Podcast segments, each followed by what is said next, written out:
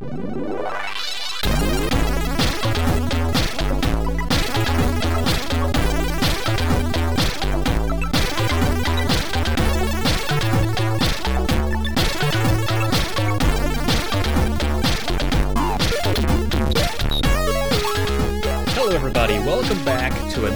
episode of the Drunk Friend Podcast. This is our pre-Christmas. This is Christmas Day, I guess, when this comes out. So, so happy holidays, Merry Christmas to everybody.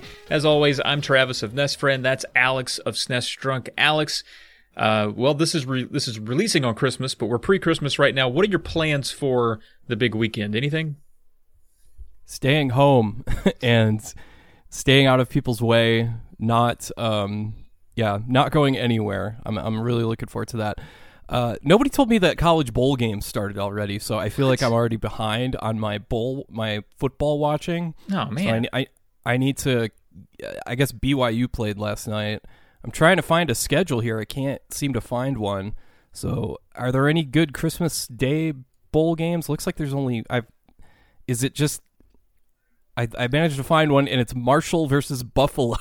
hey, that's a that could be a a, bar, a shed burner, we'll say. I uh I, I'm not dialed into the college football stuff anymore. My team was asked this year. It made me sad, and I no, I thought Indiana was pretty good. well, yeah, I switched teams midway through the year. You're right. Indiana had a fine season, but yeah, I uh, I don't. I, I don't know that I can I can stomach college football. I can't stand watching other teams enjoy the postseason when my team is bad. And part of me also thinks like maybe bowls aren't necessary this year. I kind of also have that probably not. going, but yeah, it is a typical tradition for me to to watch football for the two weeks I'm out of work. But this year I'll, I'll have to do something else, like make Nest Friend videos or something like that. I guess speaking of which, and maybe I'll just say I also don't have any holiday plans, so to speak. We're just it's just my my wife, my daughter, my mother-in-law, the same three people it's been for the last nine months. So we're just Any fancy food planned?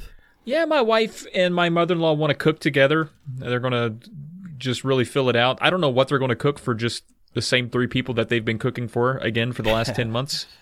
But uh, they want to get they want to have fun. So uh, it'll just be uh, you know, me b- by myself in the old game room sipping whiskey ad nauseum until food's ready, which is fine. That's a great holiday for me. That that's Yeah. great. Yeah. Yeah, I, don't know. We might upgrade from the from Dinty Moore up to like, you know, Campbell's chunky soup or something like that this year. Going to get fancy We'll s- after the move. We'll see. No, I don't know. Nice. um, what are we gonna do? I can't even remember. I, I think Pearl talked about something that she wanted to make, but um, yeah, we might just do uh, might just do our good old fashioned uh, Mexican Christmas with uh, quesadillas and tamales. Uh, Feliz Navidad. That sounds great. That sounds great. I could use a Christmas change up. I've been I've been eating the same old mountain people Christmas food for 35 years. I could use a change. What's that? It's just the all the traditional staples. Oh, Your ham and or like, turkey depending on what was on sale that week and then all of the regular sides from Thanksgiving again. ham when it's done well can be is really good, I prefer a ham. Yeah, I'm with you. but when it's half-assed, it's pretty crappy. oh yeah. when it's way too dry, way too salty, not enough interesting stuff going on there. I agree. But, uh, when ham is good, it's good. I I would say that for just about anything. I, I guess so. Huh?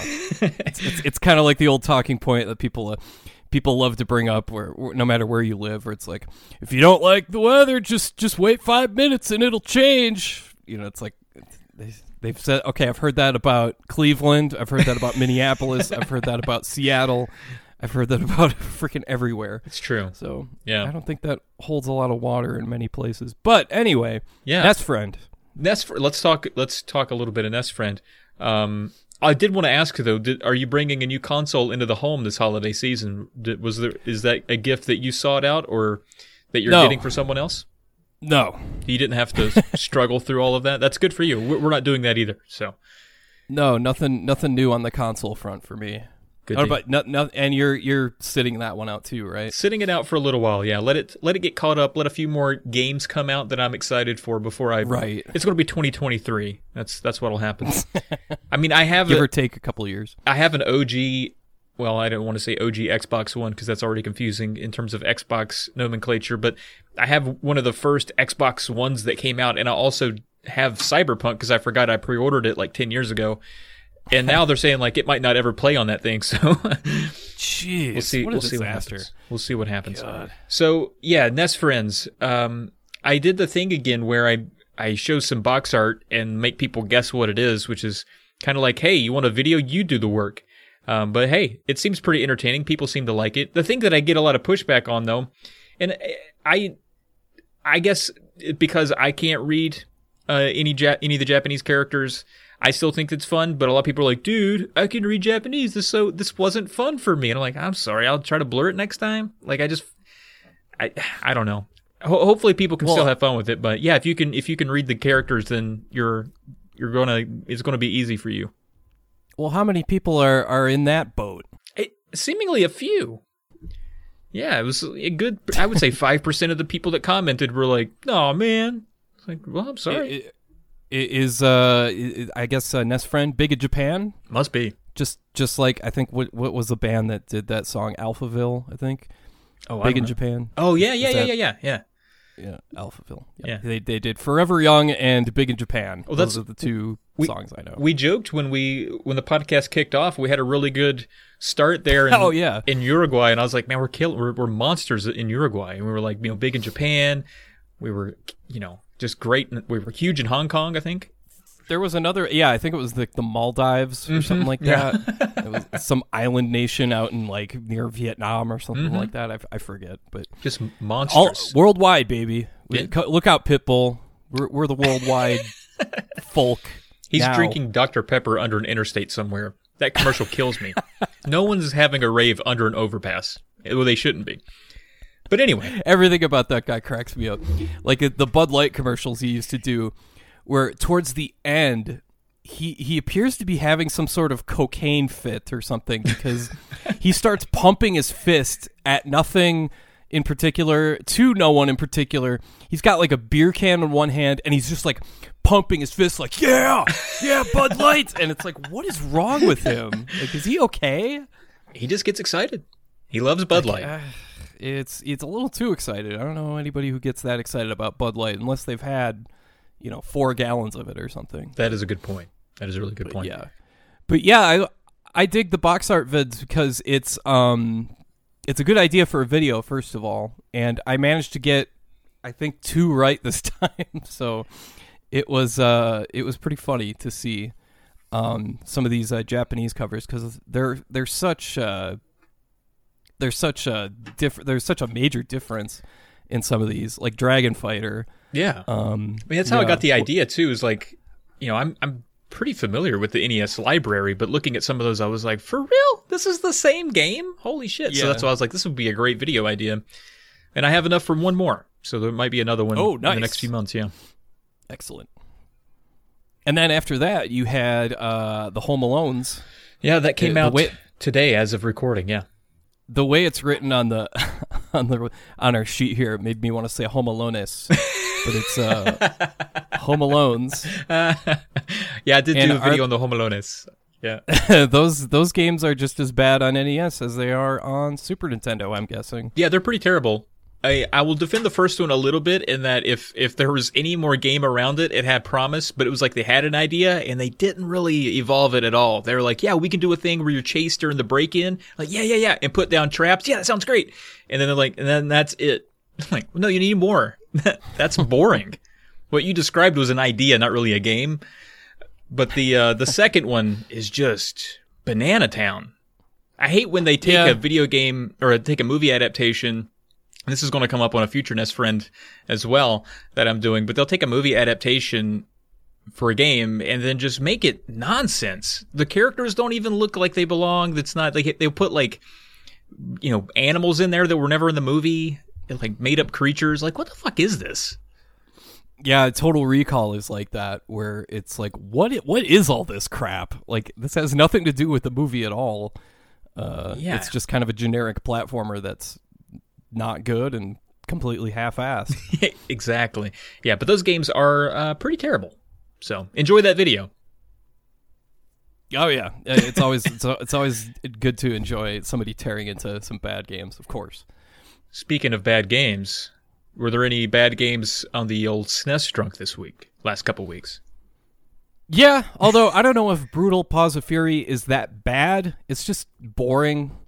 It's a decently functional one-on-one fighting game.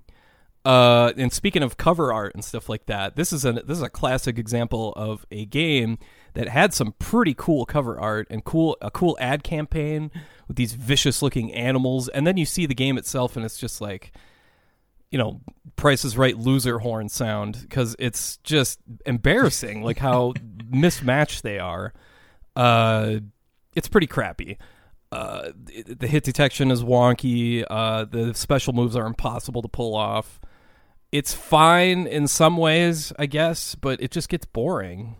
That 'Cause sucks.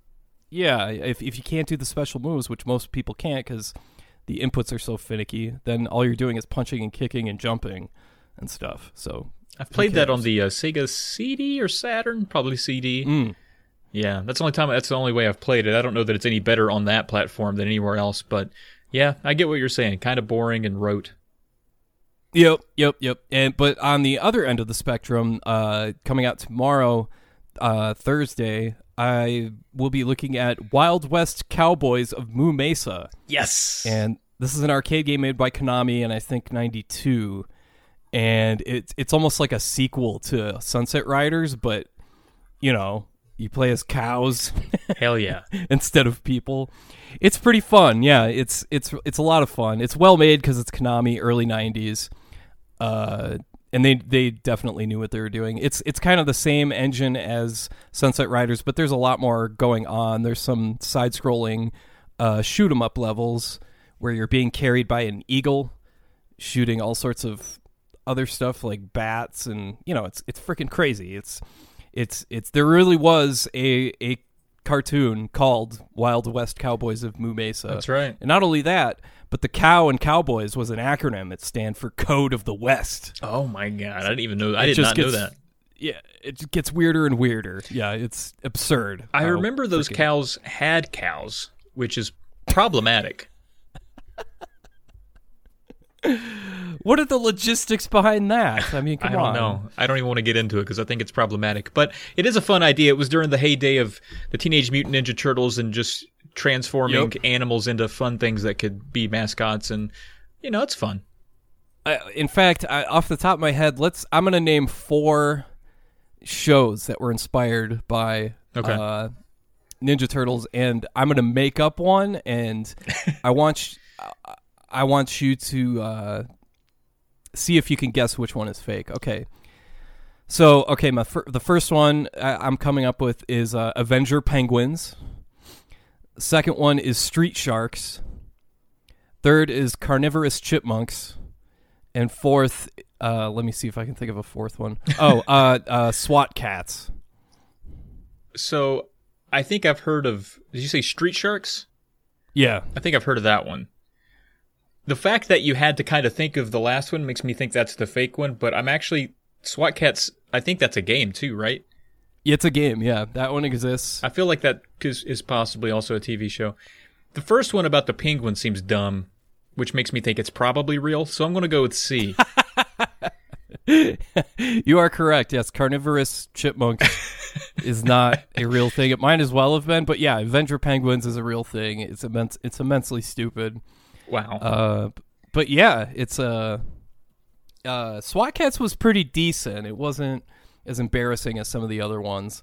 Like, um, oh god, Uh, the other day. Speaking of which, the other day I found out that there was a Bubsy cartoon.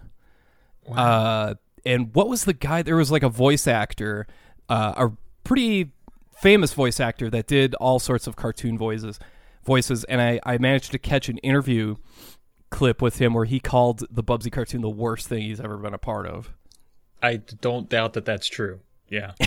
it's I saw some of it. I could only stomach the first few minutes, and it's so it's one of those like aggressively '90s things where it's like he's got attitude, and we're never gonna let up on that gas pedal because he's gonna be all attitude in your face all the time. And it's just like, shut up! It's just so annoying. Was it just And a pilot? I'm, I'm looking it up on Wikipedia. Yeah, Yeah. it was just the pilot. It got posted to my favorite subreddit, uh, Obscure Media. It was sponsored by Taco Bell. Interesting. You know what's funny? I was looking up the uh, the Wikipedia here for the COW boys of Moo Mesa, and Mm. I think it's funny. Two of the voice actors have pretty interesting names, given that they are on a cowboy show. The voice of Puma was voiced by Bill Farmer. I get it. that one's not as funny as the next one though. Jr. was voiced by a guy named Michael Horse. I, I know that name for something. Uh, I I remember my my friend Gretchen uh, linked me to his uh, IMDb. I don't remember why, but I that name sticks out to me. Michael Horse, and of course, why wouldn't he be on Oh yeah, a show about cartoon cows? Horse's Horse's film debut came in the role of Tonto in the 1981 movie The Legend of the Lone Ranger, a commercial failure. Hmm. he was also the uh, Native American policeman in Twin Peaks. In Twin Peaks, yeah. Okay. I can't remember w- how else I would know this guy. It must have been Twin Peaks. What a great name for Oh, he did a voice a on- show. Did you ever see Duckman? Yeah, I did. Yeah, he did a voice on Duckman. Huh. So that was a fun show. Oh, he was on Gargoyles. He's been around. He's on a lot lot of voice stuff. Michael Cool. Horse. Yeah, Good old Mike Horse. love it. I love it. Speaking of Gretchen, that person will will come up again here in a second when we get into the emails. Which I guess are we ready for some emails? Yeah, Okay. I'll read the first one. All or right. yeah, you you go ahead and read the first one. All right, this is from Jono. He says, Hey there, drunk friends. Time for a topical question. We've seen what it takes to be a mayor in a video game. From Animal Crossing's Tortimer, a spiffy top hat and open-minded re- open mind regarding allowing all species to cohabitate and live together, to Final Fight's Mike Haggar, problem solving with duplexes and a tremendous mustache. However, who has the qualities to be a good video game president? For my money, it has to be Samus, a woman who cared for a child of another species regardless of how she had been treated by the others of its kind, sensible dress sense, and the ability to turn into a ball. How about you? Have a great weekend. Do you have any presidential nominees within the video game pantheon? Well, first of all, he said Mike Haggar solved problems with duplexes. Uh, I think he meant suplexes. Oh, probably. It's it, it actually you know it's conceivable that you could solve problems with duplexes Mm-hmm. and you know just build you know cheap housing Yeah. something like that. I just But, I just uh, read it I just read the teleprompter, man. No, that's that's that's what's uh that's that is what he said. That was not your mistake. I don't want you to get blamed for that. Jono, come on. I mean, are people sick of the Ken Griffey Jr. gag yet? Because you know that's going to be my my pick. Is uh Ken Griffey Jr. the star of Ken Griffey Jr. presents Major League Baseball would be my pick as a president. Um, geez, there's also uh, you know, Mr. Wright from, or is it Doctor Wright, Mr. Wright from uh, SimCity, the green-haired Mm, guy yeah. from the Nintendo version of SimCity. He seems like a solid dude, or maybe God from ActRaiser. There you go. Yeah. Which is technically you, right? Ah, that's your character, yeah. Not not me personally, Right, of course. Yeah. But um, huh. uh, there's also uh, you know, you could go e- if you wanted to be evil, you could go like M Bison You, yeah. or he seems uh, god or uh, like pre- that, presidential. or Shang Tsung. there you go. I think I might have to go with uh, somebody like a little on the nose, like Gandhi from Civilization, because he always seems to be the most ruthless, but also kind of fair. And that seems like that seems president. I don't know. That seems not That's like one of my fa- Yeah, that's one of my favorite running gags in in any game ever. Is that Gandhi is just freaking like just impossible to. Is it? Do you even negotiate with him, or does he just nuke you as, soon as he can? Yeah, it seems like anytime you just walk across a little corner of his plot, he's like, "Yo, what's up?" and he's just ready to just bear down. He's ready to throw down. Yeah, yeah. Typical Gandhi. Classic. Um, classic Gandhi. Yeah, that's really all I can think of. I think Samus would be a really good pick. Uh, although you don't really hear her talk or get any mu- a whole lot of dialogue from her.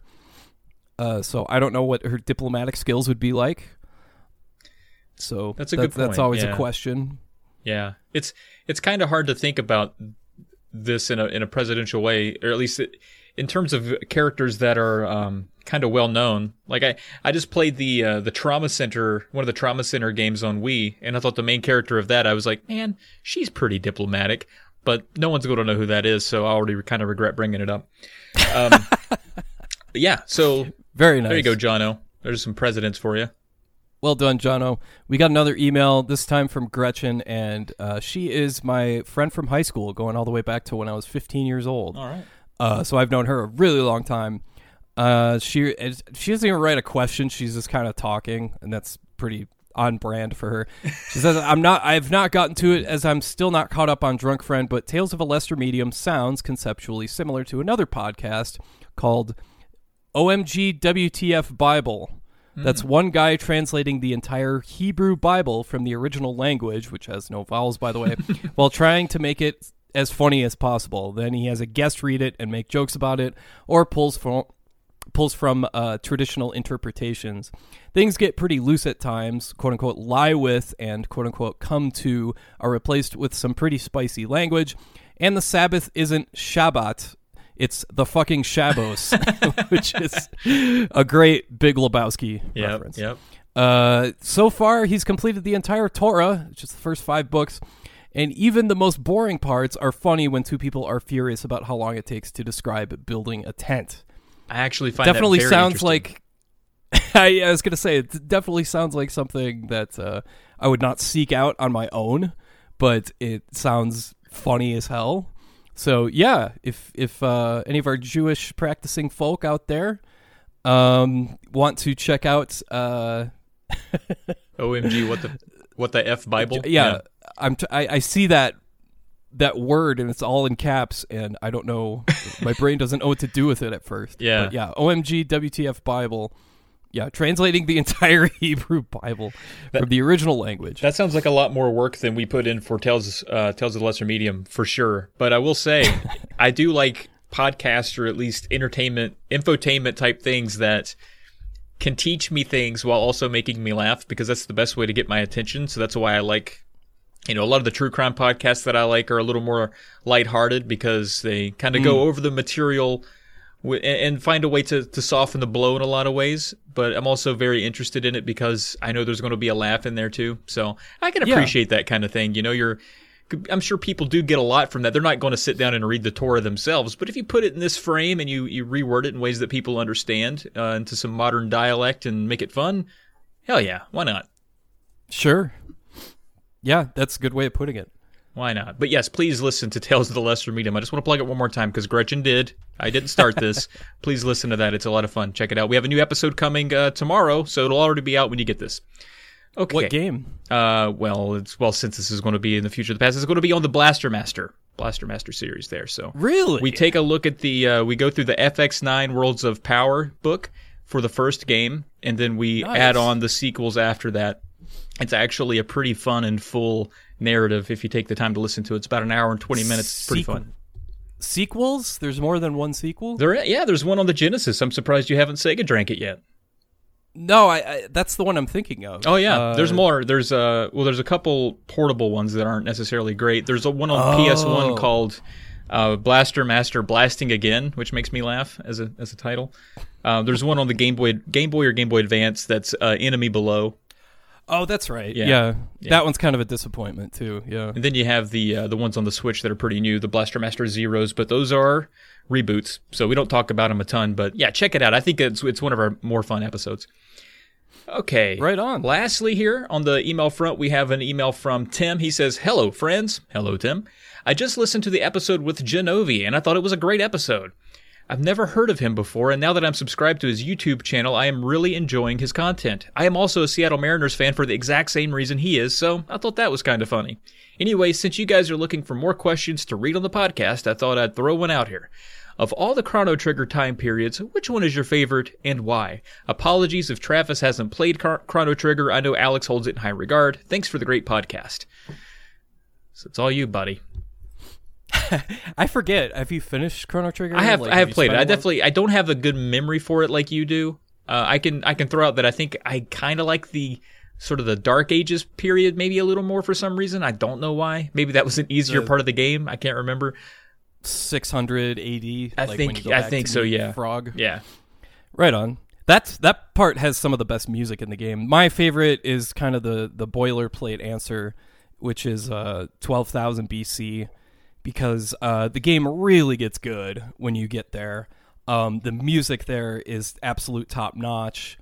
You really, it's it's. I say this all the time when I do videos, but it's feels like the kind of world you just want to hang out in and just wander around and you know it's like the world of dreams or whatever you know or the the land of dreams everybody's sleeping and uh it's it's interesting though because there's a lot of repression there's a caste system a very strict caste system where you've got uh, the magic users up in the uh, the floating islands above, and then you got the poor saps with sad faces uh, on the land below, where it's all you know, it's horrible weather. There's barely any food, all that stuff. Mm-hmm. So it's it's it's really interesting to see like you know, there's all the atmospheric stuff, the mood stuff, the music, but then there's also like what the hell's going on here? Um, it's also got some of the best boss fights in the game with Giga Gaia. Um, and who do you fight after that? I forget. But um, oh, and you also meet Schala. The music when you meet her is really awesome. You've got stuff like the Mammon Machine. Like the story just gets really good um, at that point. Uh, you start to get to know the Queen. You meet Dalton for the first time, who's hilarious. Uh, you even run into Masa and Mune, or Mune, I guess. Uh, after you know, this is after you get the sword. And uh, this is all just i'm just i might as well be speaking in latin right now huh? i want to ask you because i'm sure you've addressed it several hundred times. You get asked about chrono trigger a lot. But is this a game that you you played you know hot off the the shelves back in the day or did yeah. you okay so how many times have you actually played through it? Do you know? I'm not even sure. I lost count. Really? Um, okay a ton yeah at least i would say 15 16 Jeez, somewhere in that range man i have a really hard time replaying the turn-based RPGs. Do you do that a lot, or is it just this game that does it for you? It's really just that game. Wow. Uh, yeah, I remember first renting it. Uh, you know, it's a classic case of just playing a game, thinking that only 30 minutes went by, and it turns out it's one in the morning.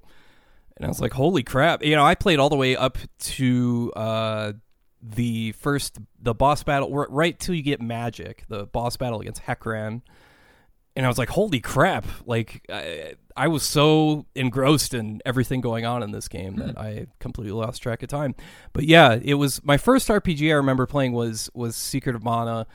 I remember uh, messing around with a couple others, and then Chrono Trigger came along, and I can't remember how I heard of it. Um, it had to have been Nintendo Power or something like that, and just I loved the artwork and um, yeah, I, I, guess I just really liked the look of the game, so I rented it when um, it first came out, and yeah, it was I was just awestruck. Um, I ended up getting buying the game like probably like a year later, and uh, finishing it then. Um, and of course, you know, there's a bunch of different uh, releases. Like I've I've finished it on the the PlayStation release with all the anime cutscenes, which was awesome. Uh, my roommate at the time, Tom had that version, and then I played uh, played through it a couple times on DS just to see what the extra content would be like. And by the way, for what it's worth, the extra content on the DS version is is kind of blah. Mm. It's definitely not essential. Like if, if you haven't played, if you're a fan of Chrono Trigger and you haven't played it, you're really not missing anything. It, the extra stuff is just kind of there for the sake of being there. It's not that great, but um, interesting. And they also tr- changed some of the dialogue, which was a little disappointing for me. But uh, yeah, they they uh, yeah. Cool. Anyway, well, I mean, that, that's way too much on Chrono Trigger. No, I know. I think it. People are always asking you about Chrono Trigger. You, they identify you with that in Ken Griffey Jr., which couldn't be more diametrically opposite themes. But I think that's cool. So, right on. All right. So uh, coming up next, we we have to thank our friend and buddy Seth, aka Captain Drachma, for shooting that shot for us.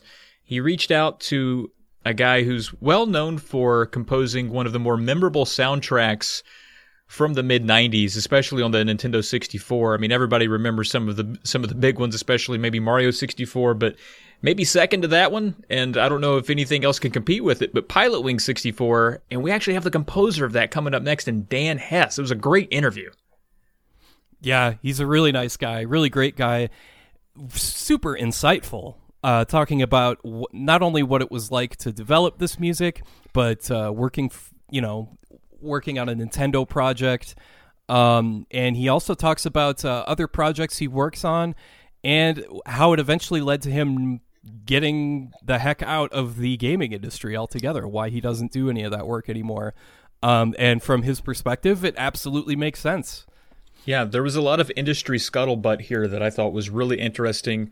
And I think we made a friend here. I'd be happy to talk to him just about anything. He was a very, very easy interview, and I, Yeah. I enjoyed him quite a bit. So I think everyone else will too. So, Dan Hess coming up. So what brought this on, man?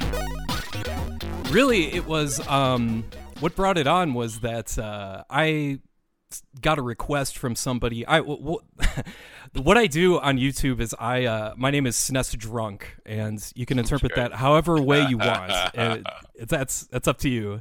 But um, I took a look at a game that somebody requested called Pilot Wing sixty four, and um, I I'm 38 years old, so I did play it when I was a teenager when it came out in '96 Yeah. but revisiting it now, uh, what still stands out to me to this day is the soundtrack, and it's because of two things. One is that it's it still sounds unlike any other video game soundtrack I've heard before, and two is is like sonically it sounds different than any other even on the N64 there's nothing else that really sounds like that so I guess we'll start there is right. uh how did how did you come up with like the sound database and how did you come up with the compositions? Well, um, two great questions. Um, I think the reason it sounds different is I've been a sound designer since I was, you know, I didn't realize it, but when I was 14 years old, messing around with my synthesizers. But it brought me into sound design, which means I literally specializing specialize in creating sounds. Right. So um, the big difference between games today, the soundtracks, and the soundtracks that were uh, created on systems up to the Nintendo 64, uh, the difference is those systems were limited um, in the fact that you had to either create the sounds on board, like on a, through a chip, like in the Genesis and uh, the Right. Nintendo, and the early Nintendo Nintendo systems, and then the Nintendo 64 came along, and it's basically a sample playback system, right? So if you want a snare drum or if you want a conga, whatever you're going to put in there, you have to sample it and then bring it in and keep in mind that the whole game i think it was an 8 meg cartridge for pilot wings 8 meg you know we're talking uh, about the size of two mp3s or a decent mp3 at, at 320 like we sure know Yeah, one t- one Tool game. song, one short Tool song. Yeah, right right one short tool song exactly and that's with the whole game every graphic all the programming everything so they allotted me a little fraction of that for, for sound i think sound and sequences i got 800k Wow. i know jeez. kids these days don't even express things in K, but it was that that all the sounds that make up that database. Every time um, you hear a song on uh, one of the tracks of, of uh, Pilot Wings, you notice that there's a lot of similar sounds because I had to reuse them. Right, I had to create a palette first, which is what I did. And I spent I don't know, I noodled around on my keyboards for a while to come up with some ideas after I got to go see the um, the initial sketchings for the game before it was even really being programmed, but it came off to me like it was kind of funky. I mean, these characters look funky. They're elongated. You know what I mean? Yeah. Yeah, they definitely had a cartoony funkiness to them. Yeah, Yeah, yeah, and and um, our target target audience is you know five to fourteen really when it came down to it. So I put those two things together and I started creating some early tracks. Um, and before I started committing to creating a sound database, I uh, flew down to Dallas where we were creating the game and played it for not just the Nintendo team, which was at that point just three members, but the entire you know Paradigm production team. Um, are you familiar with how video games were made at that point, where you'd have a producer of the game and then you'd have the actual company that was hired to create the game? I mean the So- the programming and developing and that sort of thing. Uh, yeah. Yeah. That, that's done in house at, at, at the uh, in the studios or offices of the company that is hired by Nintendo to create the game. Where, but Sure. you still have elements of Nintendo personnel that are there directing, um, literally producing the game. So technical things are being done by Paradigm, but um, design decisions, game, especially gameplay decisions, are mostly made by the Nintendo team. And um, I knew I knew I had to get by them if I was going. to Before I started investing too much time in a sound database, I had to play some tracks for them. You know what I mean? Yeah, I was going to ask. Uh, that kind of leads me to another question, which is uh, how mu- you know when Pi- Pilot Wings was a launch title, I think, wasn't it? Trav, was it? It, It was. was. yeah. Yeah. So, how, did it's a brand new system? Did you get any input on from Nintendo? I tell you all? what. I tell you what. Uh, uh, did you two know the story of how why there were only two launch titles or three if you're in Japan? No.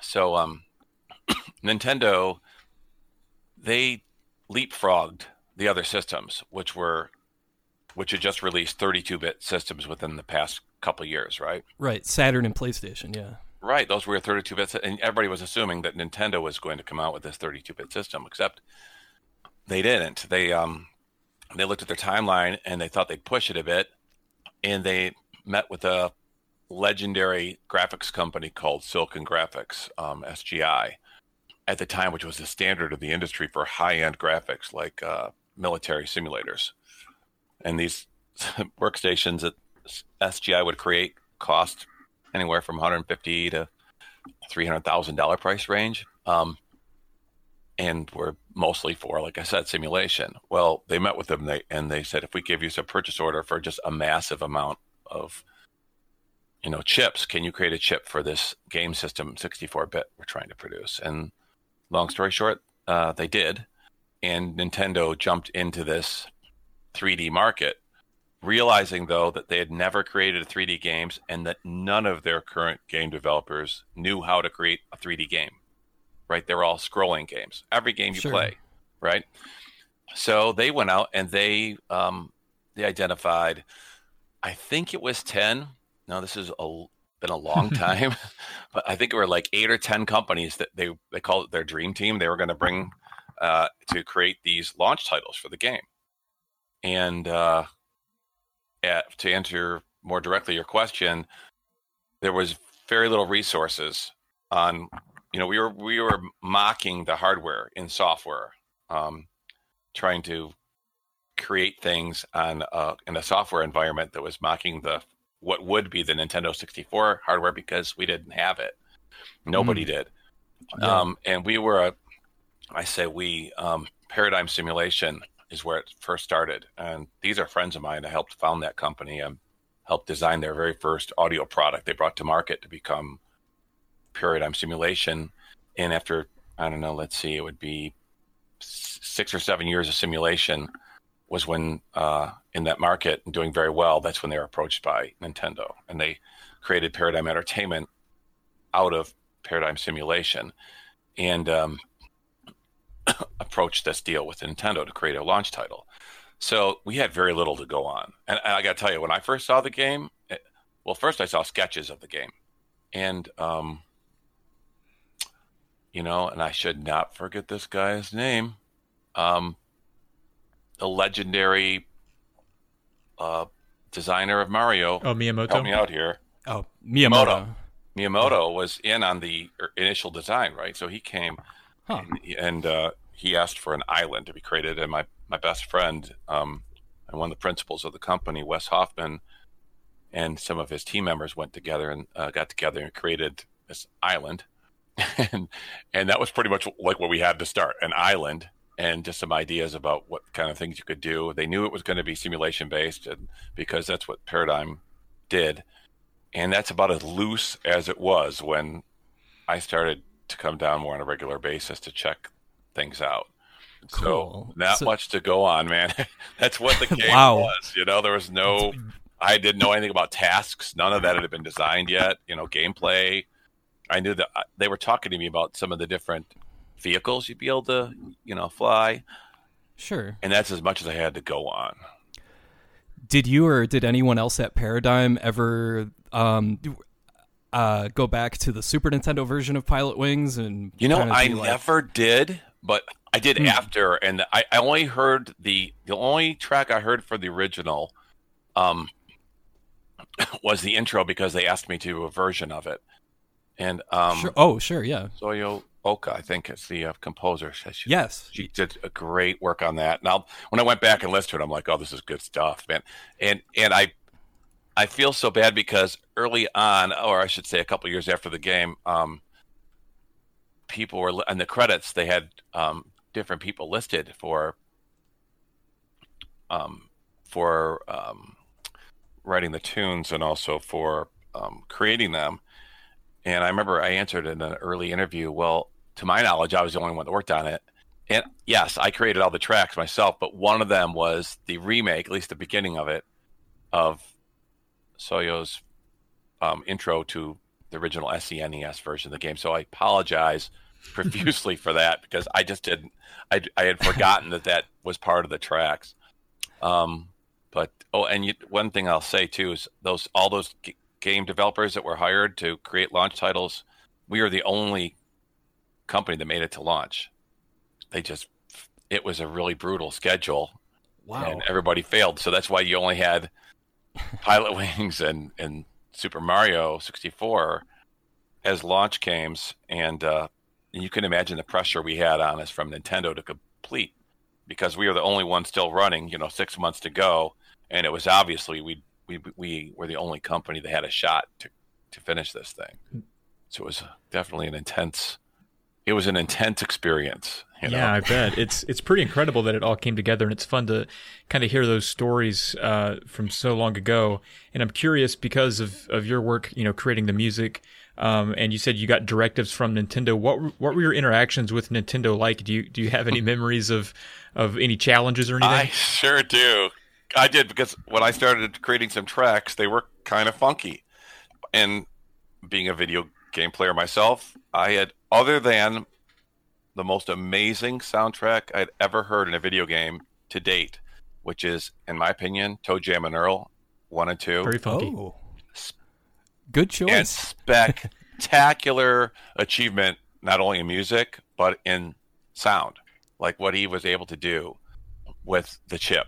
It, it's mind blowing to me. It's absolutely, I- and I, it, I do hear other people who are game designers talk about it, but the general public, maybe not so much. I think it's an amazing game. I think the soundtrack's amazing. And I think his sound design and his synth programming is absolutely incredible. It's just yeah, so, other than that, I hadn't heard anything like groove based, especially in Nintendo. Right? It was mostly kind of esoteric and uh and say non melodic. Very playful. Like you think of Mario, you think of you know, Oh, or yeah. dramatic like Zelda or something like that. yeah, yeah. definitely. There's some some amazing soundtracks that were done, um, but I hadn't heard anything groove based where you just have something. That's a good point. Yeah. Right. So I didn't know how it was going to go over. It- It is what I was hearing in my head. So I created some mock tracks, and um, I went down and played it, and um, I expected a greater response from the American team from Paradigm, and less of a positive response from the Japanese team from Nintendo. And yet it was just the opposite. um, Wada san, who was the um, director of the game, actually he kind of cocked his head a couple times, and he after he heard it, he started nodding, like he really responded immediately to these tracks. And uh, some of the guys from Paradigm were like, hmm, "Yeah, okay, it's pretty good." They they weren't buying into it right Right. away, but I got the nod from Nintendo. So with that, and also some feedback on what they thought of some different tracks and how they sounded, I was able to go back to Detroit where I live and start working on a database of sounds uh, to match the songs I was hearing in my head. You know, Oh, right on, yeah. So it's cool that um, w- what I came away with when I first revisited Pilot Wings uh, 64 is that it's not so much that the game has aged well, and it's it's in my opinion it's kind of hard for games of that era to age well because it's early 3D, so it's Yeah. like of course. but it's more like the genre has aged well because it's simulation and it's really not. It's it's kind of a non-urgent playthrough. Mhm, Like you can mhm. just hang out on this island and you can fly around and the biggest part of that, at least to me, is the music because you're really just sitting back and just hanging out and flying around like a bird or flying around on a Thanks, man. hang glider. Yeah, no, that's and so I feel like that is gone a long way to help influence other stuff that has that same kind of vibe, and it's not necessarily in kind of like a funkier groove kind of a thing, but stuff like Stardew Valley, where Yeah. it's not about combat, it's not about um, you know, there's no urgency or you know the next boss fight or anything like that. It's just about like hanging out, chilling out, forgetting about everything, just disconnecting. You know, that's a really good point. I'm not sure if that originated um, with Wada, the director. I'm not sure where that came from, Hmm. but it was. I remember it being talked about, like to have this mode where it's just freedom with no, um, um, what's the word? We have something to do, a task, no tasks to complete in no time, and an unlimited time to do whatever you want and explore.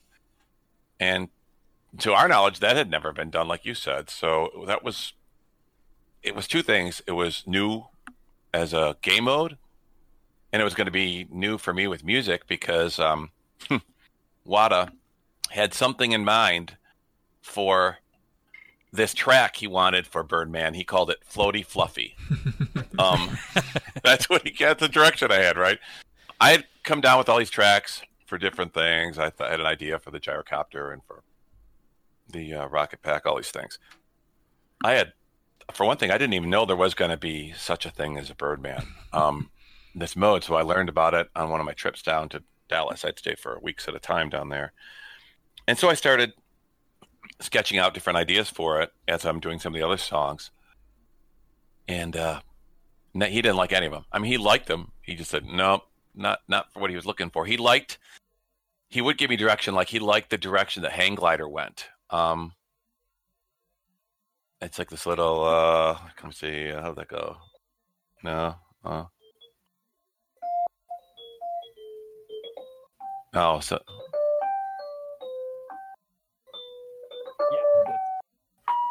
something like that, right? Um, so he he said it wasn't totally the feel he was looking for for Birdman, but it was something more in that vein. He kept saying floaty fluffy, floaty fluffy. I must have written, not exaggerating, 20, 30 different little tracks. And he's like, no, no, no, no. Just kept turning me down. And meanwhile, I'm, I'm writing other tracks and I'm integrating them into the game. And at that time, um, I was pretty much living down at the offices in, in Texas. And um, two of the principals of the company, um, Wes Hoffman, who is my best friend in the world, and Mike Engeldinger, who is also one of my closest friends, um, we worked very closely together. And Mike had this huge office. He's like, dude, why don't you just move in here? They got you that little studio office. He goes, just move in. We can hang out. So I brought my whole workstation in there against the window in his office and working on headphones. And I just started. I'm like, you know, I'm not gonna, I'm not gonna force this. I'm just gonna screw around with something like a mellow vibe. You know, I'm, I don't know what floaty fluffy is exactly because apparently I've tried 30 times and failed, but I'm just gonna get in a mellow mood. So I started creating these tracks, and something started coming out. It was like, uh,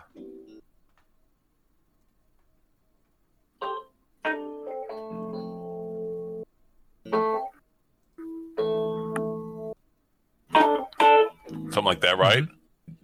Yeah. So I, I start I start coming across a chord progression for it and I record it, put a quick beat on it, you know, do it didn't have all the instruments or anything, it just had like, you know, some strings and that Rhodes synth pad, the Rhodes, the electric piano thing and a bass and these drums. And I just got this grin on my face. I thought, God, it sounds just like uh oh my god, not Luther Vandross. Who am I thinking of here? Uh, hey baby, he's got that Terry White. voice. Oh, Barry White. Barry White. Totally was.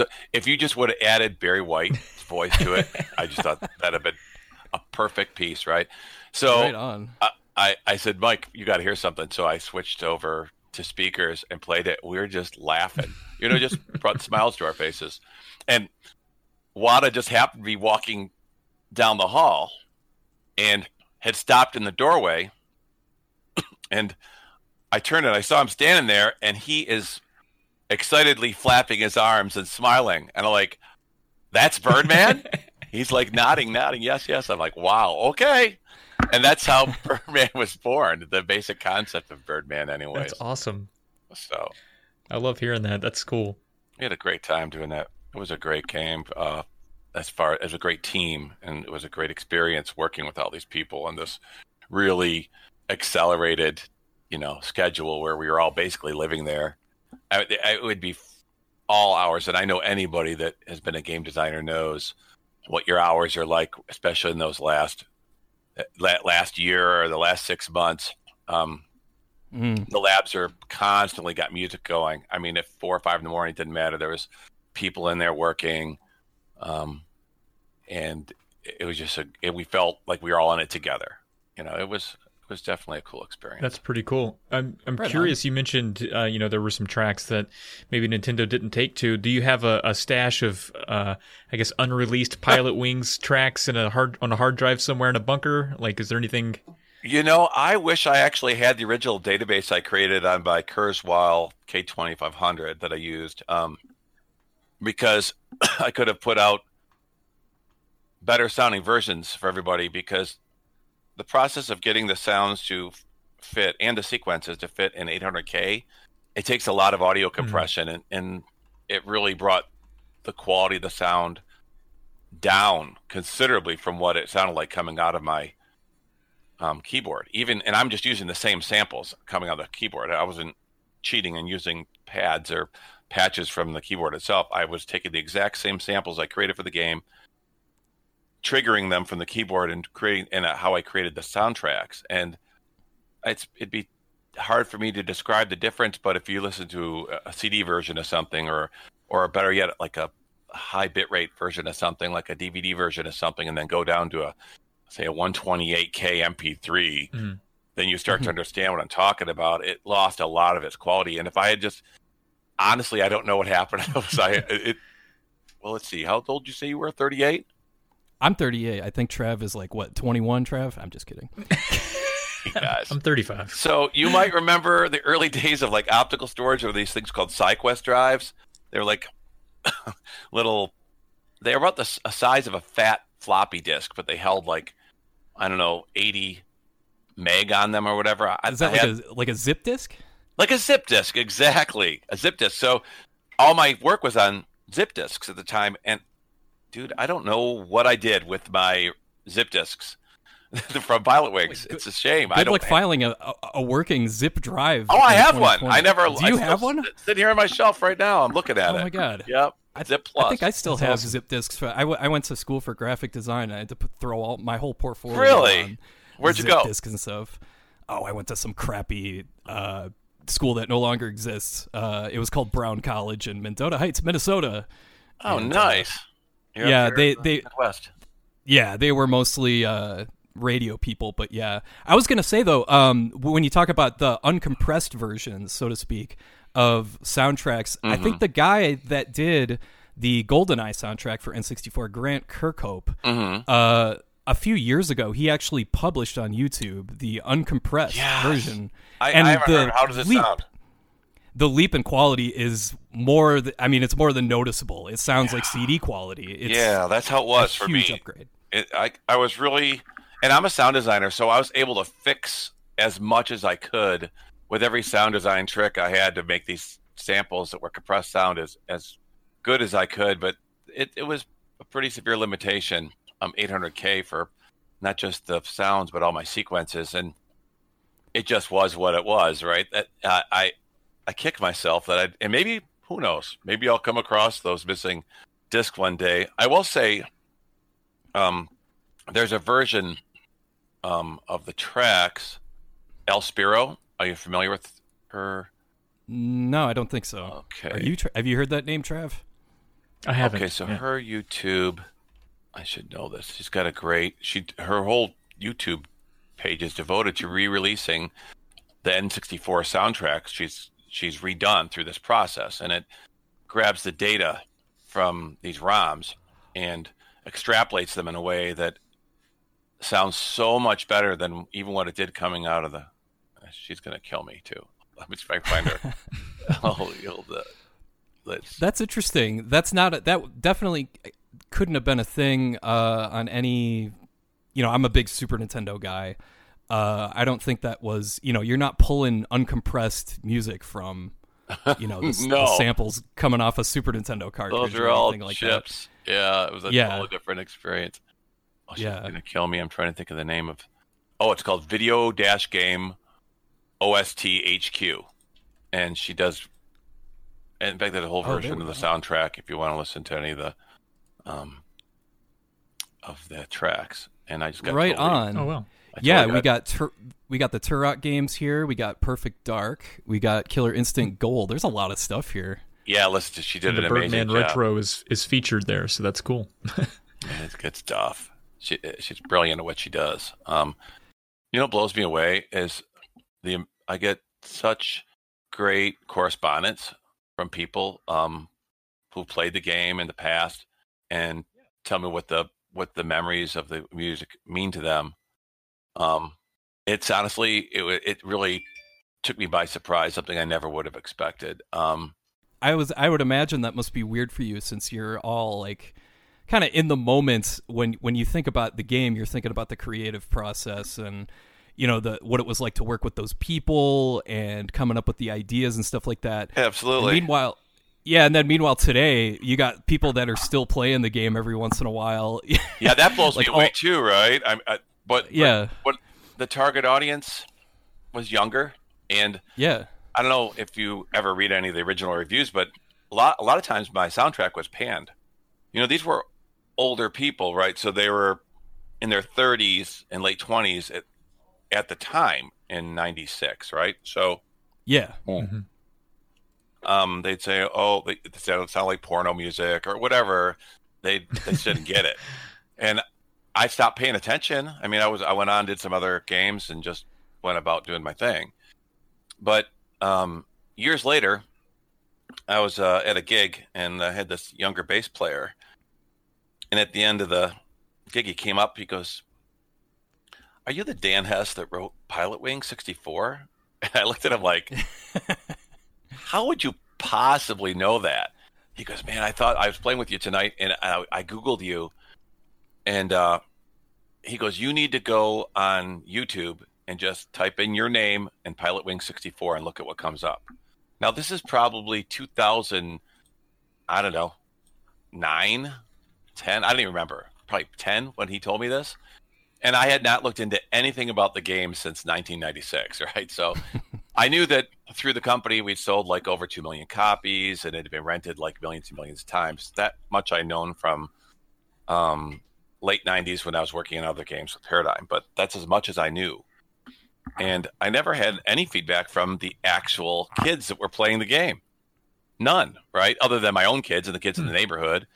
Um, so I couldn't believe it. There, there actually some of the postings are gone now, but um, the ones there are still some out there where there's like a hundred thousand comments or eighty thousand on each song. It blows me away. Everybody's talking about the memories they have of, you know, being nine years old and flying around and leaving the music on overnight. And I've even had mothers reach out to me and tell me they would have their kids get to a certain point in the game and leave it on for them, just so they could hear the music. But all the people who have gone on to do things in aeronautics, like become pilots or they're hang gliding, they tell me that they kept their had their had my music playing for their first flights, and I I can't tell you how many amazing eh, people reach out. They started they found me on YouTube and um, started reaching out and sending me their experiences and thanking me the music and sometimes it actually chokes me up. I mean, it's it's crazy to me. It's uh, really super cool to be part of a positive memory of somebody's childhood. Yeah. know? It's it just goes to show you you just never know what what what's going to happen when you put something when you're a creative person you put something out into the world and it's like well done with that on and your meant your mindset is I'd imagine at the time is like on to the next thing. Yeah. What do we do next? And in the meantime here, you know, you get to look back and see like holy crap, there's right on. hundreds of thousands of people. Yeah, that's Right awesome. on, man. That's exactly how it is. It just That's really cool. That's a crazy thing. Have you had a chance to listen to any of that track? I did when you asked about um, songs that didn't make it. Um, I think I I might have some on other games I posted on my YouTube. If you go to videos on my YouTube page, um, did you hear the remake of Birdman? There were so many requests for me to do remakes of the songs, and frankly, it's just hard to find the time, right? To a lot to it. Um, I'm always I can doodle them around, but to actually sit down and frame out a, a session and create it, it just wasn't happening as as often as I had intentions to do it. And finally, I'm like, okay, I'm just going to sit down and do one. And Birdman was the most requested, so I had so many ideas for what I wanted to do with it. But I thought I'm just going to start off with a track that starts off very similar to the feel of the original, and then I'm going to branch it off slightly over to more organic uh, and see how people respond to that. So I created that. And my idea was I'll do that, then I'll create a Patreon page, which I did. And if people are legitimately interested in having me create more music like that in that mode, or even some of the remakes, that we could go that route. Um, so that's what I did. Have you had any? Have you listened to any of those So- tracks? I have. Okay. Uh, Trav, have you have you checked that out? I think you we were talking about it earlier this morning. Yeah, yeah. Okay, because there is um, a, a version, there is a, a track that actually pre-existed Pilot Wings. It was one that um, that uh, something I'd been messing around with. I had a sound design company. We were creating sounds for professional recording at the time. We were working on the 60s and 70s keyboards and instrument uh, database uh, library for people who were creating music and wanted to play like the original Rhodes electric pianos and all these basses and things. And as a demo for one of them, I created. It's posted on there as um, Pilot Wing 64 Rocket Pack demo, and that Oh, okay. it was that pre-existed the game. That was a song that I had, and I played it for Wada as it was, and he's like, "Yes, that do that," and that became the Rocket Pack.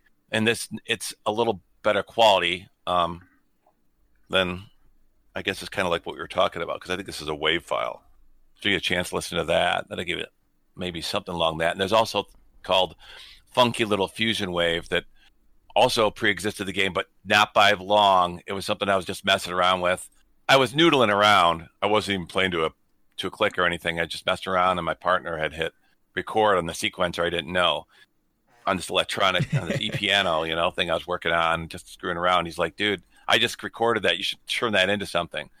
I go, "Oh man, it was a lot of time and stuff." He's like, "Just so I added a bass and drums, and it it it's a precursor to Pilot Wings because it it's I think if you listen to it, funky little fusion thing, you'll see how Pilot Wingish it is. You know, Mm. It should be a genre at the, the CD store if those still exist. Pilot wing ish. So yeah. listeners can go to youtube.com slash user slash Sonic Artist three thirteen.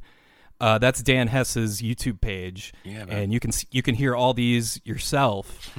and uh, you also have a Patreon that is uh, you've got it linked here on one of the videos uh, for Birdman. So yeah, you can just head there um, and check that out. Uh, and I highly recommend you do, especially since you know it's not just a nostalgia thing.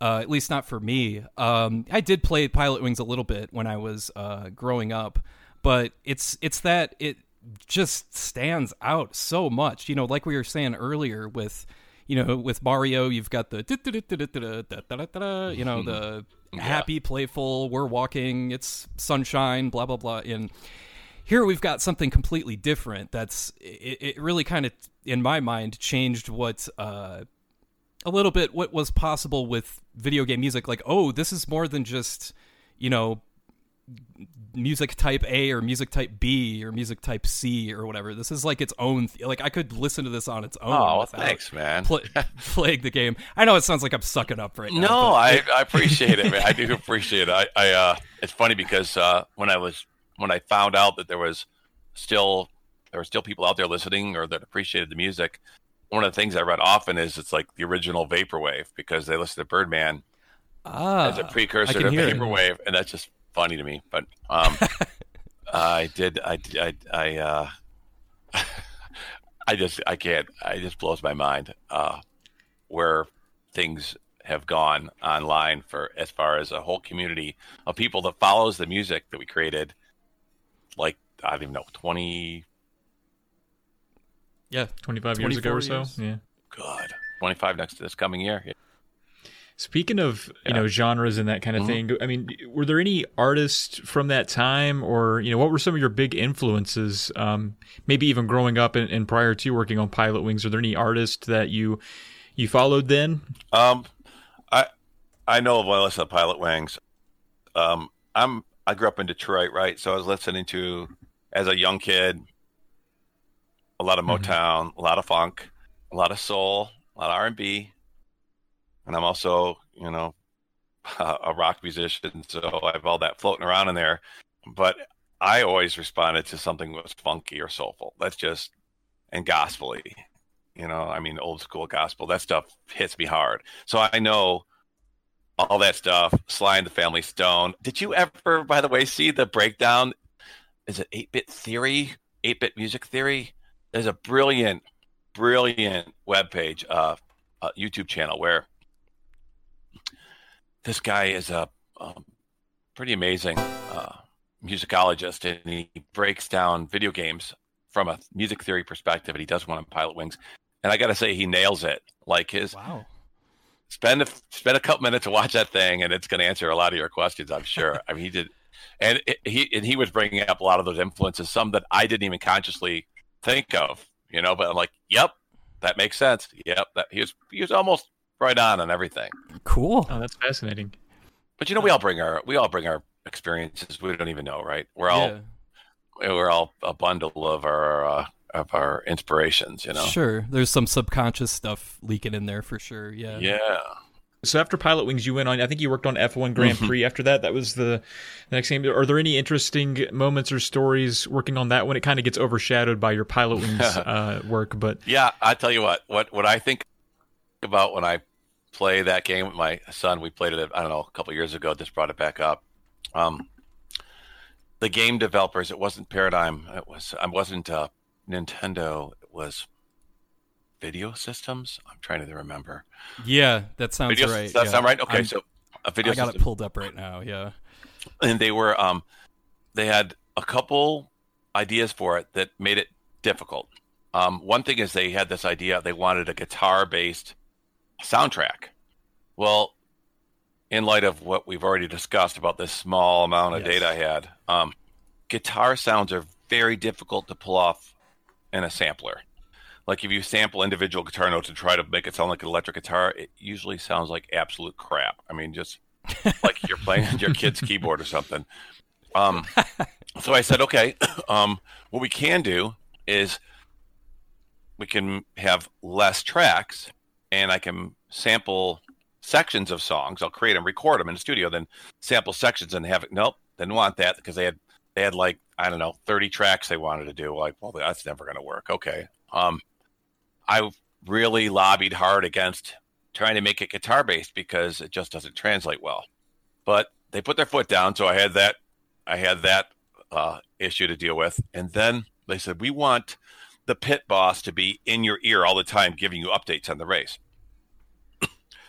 and as soon as I started thinking about that, I'm like, okay, well, you have like 22 laps, like 22 drivers, and I had this massive um, grid in my mind of how many phrases need to be said for every driver, for every possibility, for every lap, right? Like Schumacher is eight laps ahead of you, or you know, so Schumacher and eight Wow. had to be inserted, right? I mean, you can't record every phrase. There'd be hundreds and hundreds of them, and th- that was just out of the question.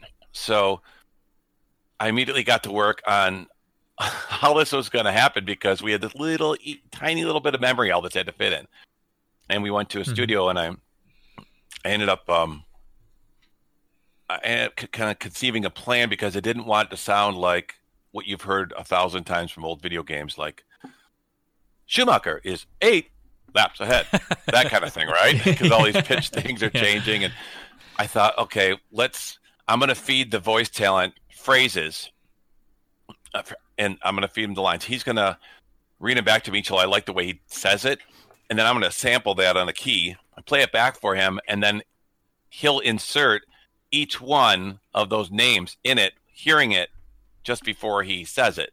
And that's so he was feeling the energy. It was coming back at him through his headphones, and then he'd say the names, all 22. We did it over and over, and then all the numbers. And we did that for every phrase of the game.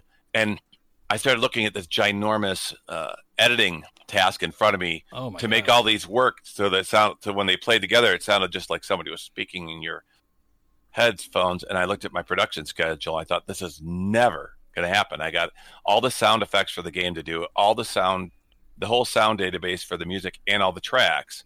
So I lobbied to have my partner in my sound design company uh, Sonic Arts back in Detroit I lobbied to have I went to the team I said look the only way this is going to happen is if we bring John Vitale down here and have him assist me and have him just I'm just going to hand this whole once we get out of the studio with all these recordings, this voice recordings, um, I'll hand it over to John. And he did like a spectacular job. Like when I listen to it, I never hear any of that. It just sounds like Yeah. your Hmm. pit boss is speaking to you. So, Yeah. and I, I got to tell you, for, to pull that off, he had to change like time compression and pitch on inflection on individual, um, not just words, but individual syllables within the word to make it sound like there was no uh, jumping, That right? yeah, that it's all continuous and it's not the edits aren't obvious. Yeah, I'm sure exactly. there's like, lots of like crossfading. Every sentence stuff. had multiple edits. So if you don't hear that, that's brilliant. And I credit John Patelli. If you hear this, you're freaking amazing. It was amazingly well done, man. Um, that that's Now I have to go only- play that game just to hear the. Yeah, please do, me. man. You'll, you'll hear what I'm talking about.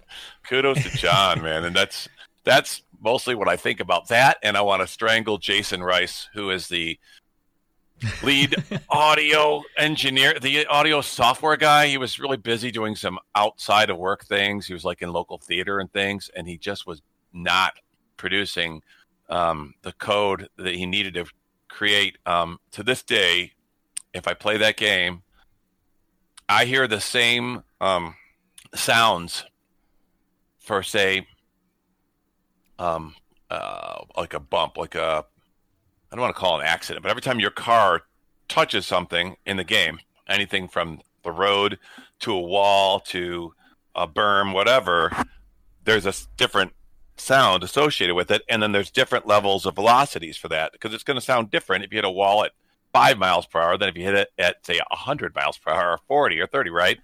And there's all these Mhm. things your car's hitting all the time and I, I created months worth of sound effects for the game and the same one plays every time. It sounds like it sounds like you're hitting a bunch of trash cans. And i alerted this i can't tell you how many times during a year-long production schedule. Jason you got to get to that table man. You're you're triggering the same sound out of hundreds of them. Yeah yeah yeah i'll get to it. Yeah yeah. Well guess what? He never got to it. Um and and and he was dropping notes from my uh like there's a like a, instead of that it'd be it would cut all these notes out Oh. and I first I thought it was me because we're we're talking about early interfaces for the Nintendo 64. It was archaic MIDI things we were working with at the time, right? And um, I thought, well, maybe in one of these processes somehow I'm dropping notes out. But I went over it like ten times, and I looked on the screen. I'm like, nope, the notes are there. The samples are there. They're not triggering. So I turned this over to Jason. Man, my my sequences are dropping notes. Look at this. Well, I never got around to it. To this day, if I listen to the soundtrack, it drives me insane because there's all these missing notes and my turnarounds and my grooves. So Oh. there's two total geeky things about Formula One Grand Prix soundtrack for you. My rant is over, That's another one we want to see the uh, we want to see the full uh, the full set of original tracks in that bunker when you find them. yeah, you know, guys, I really wish I could. I, I don't honestly don't know how I ever let that happen. I guess, like you said, you, you guys nailed it when you said you just move on, right? You go to the next Yeah. thing, and um, after F1, I don't know if you knew about this, but there was plans to do a Pilot Wing 64 version 2. And I started working on that, and I already had the Huh. database created, and I had a completely new game developer. Uh, I mean, uh, not a developer, a completely new director we were working with. Um, and we're starting to go down that path, and then they killed it. So then I got, uh, I was going to do the Spy Hunter game.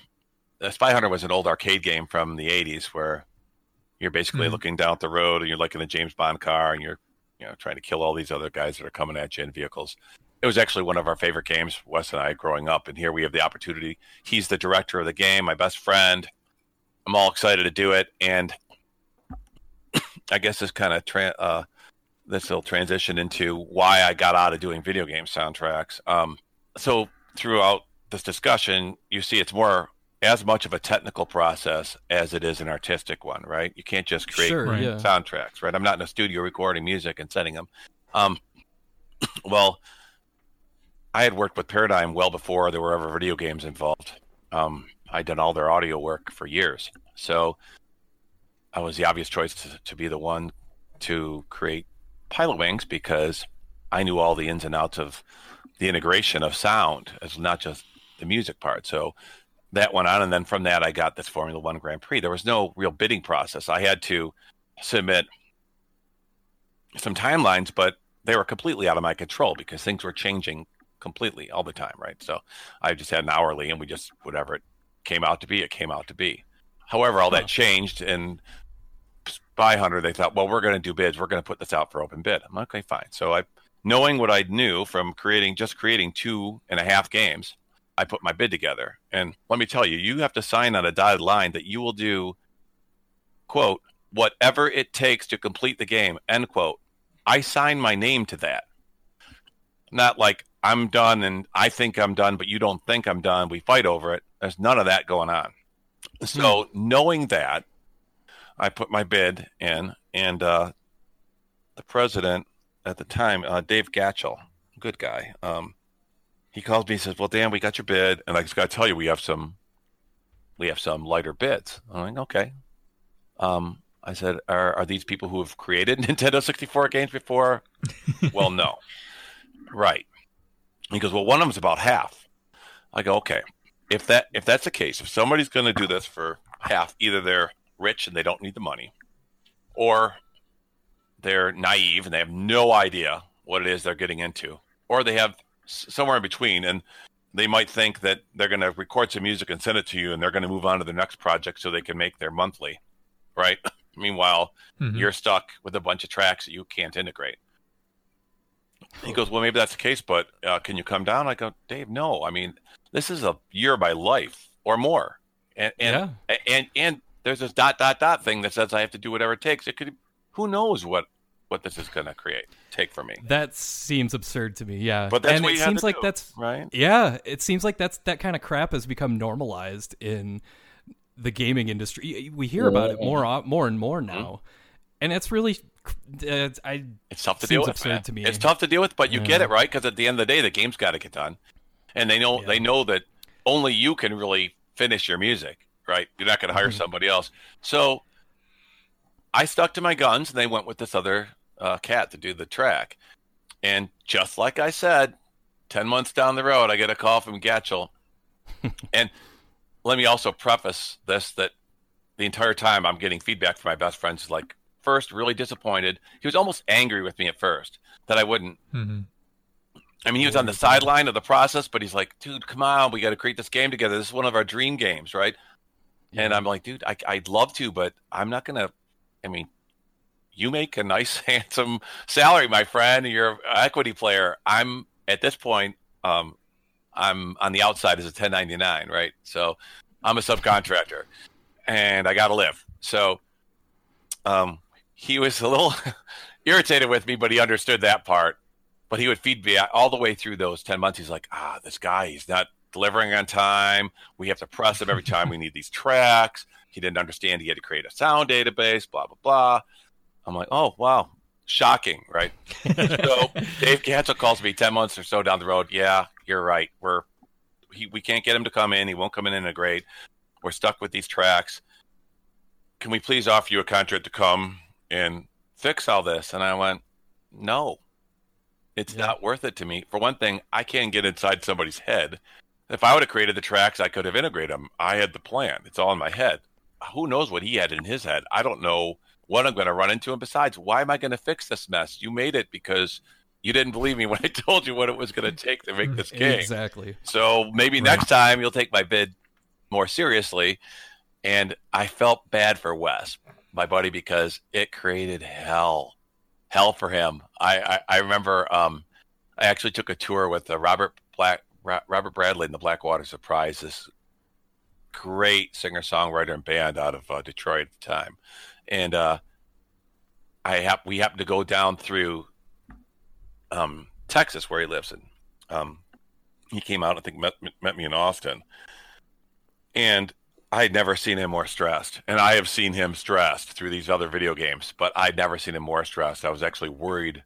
Um, basically, kidnapped him and threw him on the tour bus, and we kept him from from Austin to New Orleans to Birmingham, Alabama, all the way to Atlanta. I think he finally flew home from Atlanta. It's like, dude, I got to get back. I'm in the middle of this video game. I'm like, I know, but I think it did him good. But uh, it allowed us to talk about it, you know. Oh, sure. Yeah. Uh, But that was the last game I did because I was competing with people who either could afford to do it for pennies or didn't understand it in the bidding process, and I just, I just threw my hands up, and said, "Forget it, done." That's it's super insightful. Thanks for for explaining all that because it really is uh people that just you know like they they see it as like oh I can uh this this will be my big break I guess you know, Yeah. this this will be my big break into the industry and it's like you're gonna break your your brain first before the industry breaks for you. At least back the- then, right? Back then, I Yeah, I, I yeah. will say it, people used to approach me um, then and, and all through the early 2000s. Hey, how do I get in video games? And I share what I knew, but it's different now because there is a ton of opportunity for tracks for video games because there's thousands of them on Mm-hmm. on phones on every possible way there is to play a video game. They're coming at you. So um, I'll tell anybody who's interested in it, you're you're in a better position now to become a video game soundtrack creator than you ever were in history. It's a good There time. you go, folks. Get out get out there and start Get writing. out there. That's right. That's right. I think Yeah, that man. about wraps it up, Trav. Do you, do you have any other questions? Uh, I I don't. We can move in. We have a couple uh, of listener questions. Oh, did we end up getting those? um, we do have one, and it's actually from the uh, the guy who set you up with us, uh, Seth Hoffman, Cool. uh, who's a member of our Discord. So so thanks, Seth. He goes by Captain Drachma. So, Okay. uh, we're we're happy. Yeah, we're happy he What's reached Cap? out, and uh, yeah, he just wants to ask, do you, you know, do you enjoy playing video games now, and do you have any other hobbies outside of music? Oh God, uh, I absolutely. Uh, I, I don't play as much. Um, although I, I have to limit myself to just two games because I'm in the middle of a giant development of a. I'm creating a drum library um, for a company called Slate Digital, and it's like the de facto one of the de facto standards for drum recording when you're triggering drums in the studio or live, or replacing drums that are on a track. This is like standard of the industry uh, product where you load their drums up and use them to replace your drums or to trigger. And uh, very good friend of mine, Al Sutton, who was actually the sound man of my uh, first uh, signed band in the 80s, he's now Grammy Award producer of Greta Van Fleet. Like two years ago, he won his Oh, wow. his Grammy with Fred, and he just never stopped. He's an amazing producer, an amazing drum sound. So he's "Let's do a drum library." I'm still working on it. It's a massive project, so I don't have.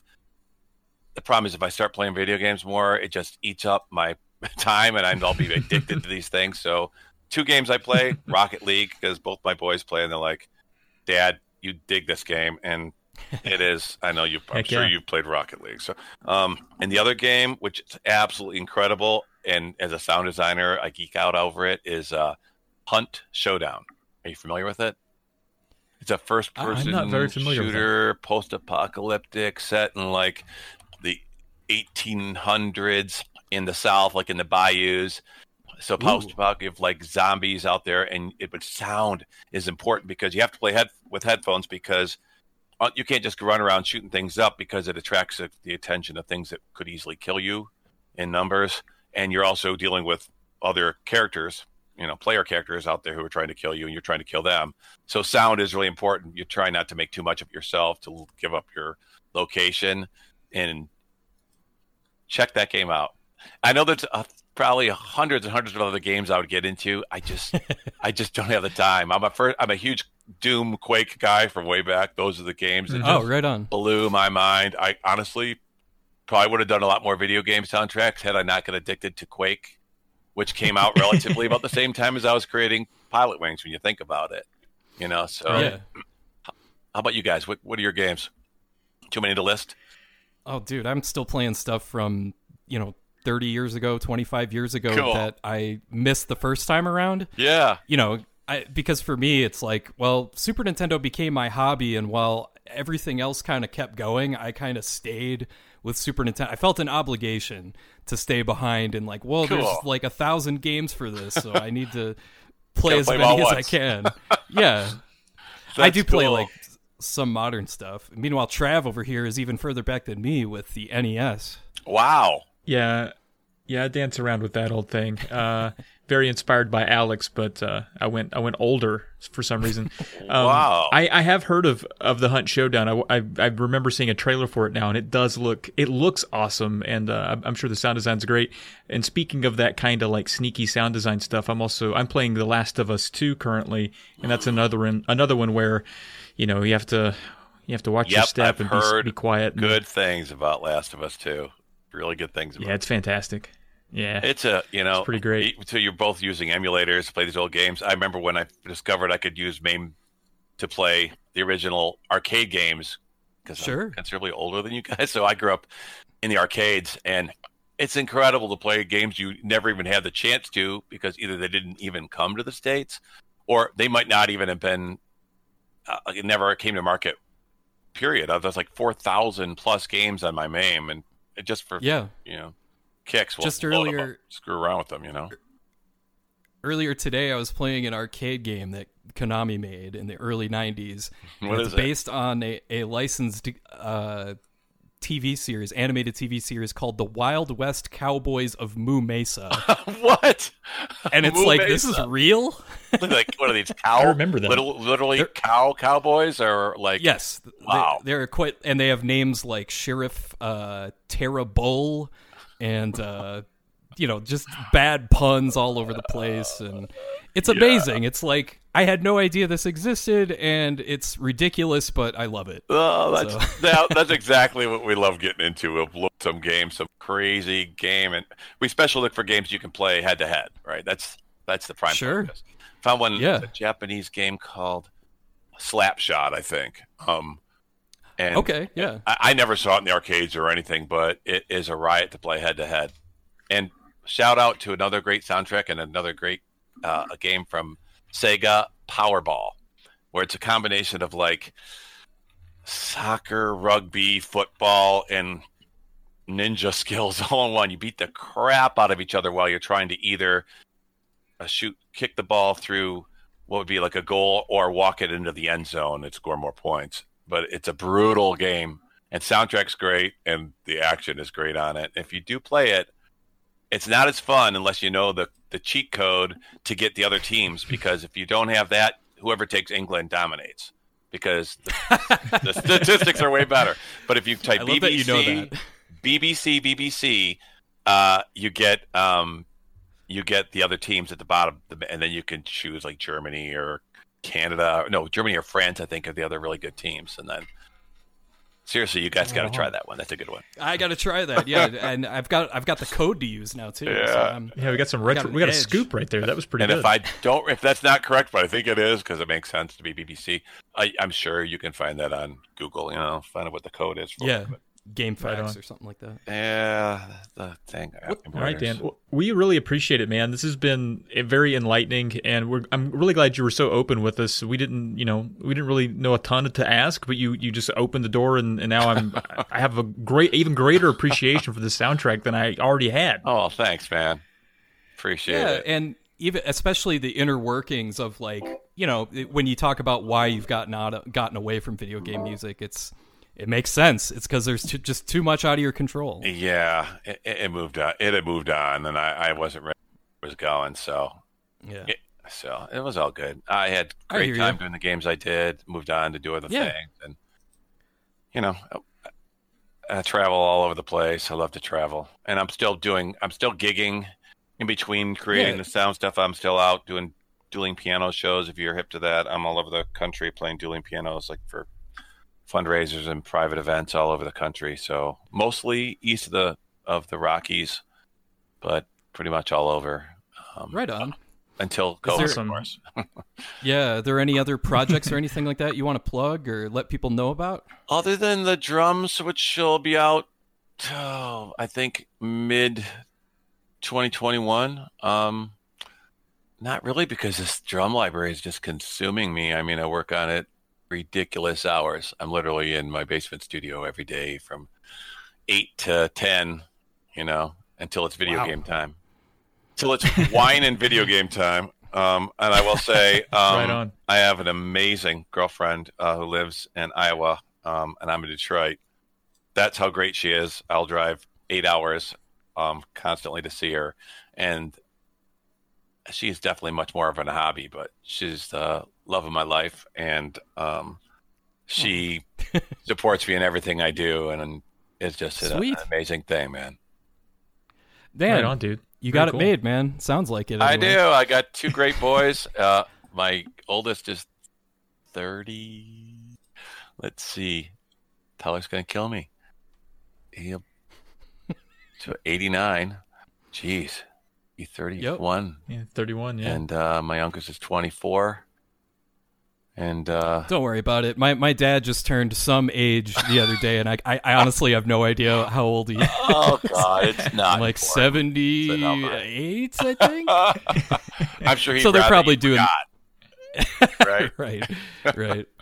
Hey, thanks for coming by and making the Sure, time, man. man. We Thanks really appreciate you. Yeah, yeah. Yeah, let's stay in touch. I, I'm looking forward to whatever you put out. Oh, thanks, man. Yeah. Anytime, hit me up whenever. All right right, on. Sounds good. Hey, take Thanks, it easy, guys. okay? Been a pleasure, man. Take care, Yeah. guys. Yep. Enjoy. See ya. All right, that's been another Drunk Friend podcast. As always, you can reach out to us with any questions or comments at drunkfriendpodcast at gmail.com. We might even read it out here on the show. And if you want to hear more podcasts from our crew, please check out polykill.com and poke around. And if email's not your thing, that's no big deal. Uh, if you still want to contribute, a rating and review on a podcast app, uh, whatever you use, that's going to help us out too. Right on. You can also find us on social media. On Twitter, I'm at Trav Plays Games. Alex is, of course, at SNES Drunk. And please check out Dan Hess's YouTube. If you search out Sonic Artist 313, that's how you find him.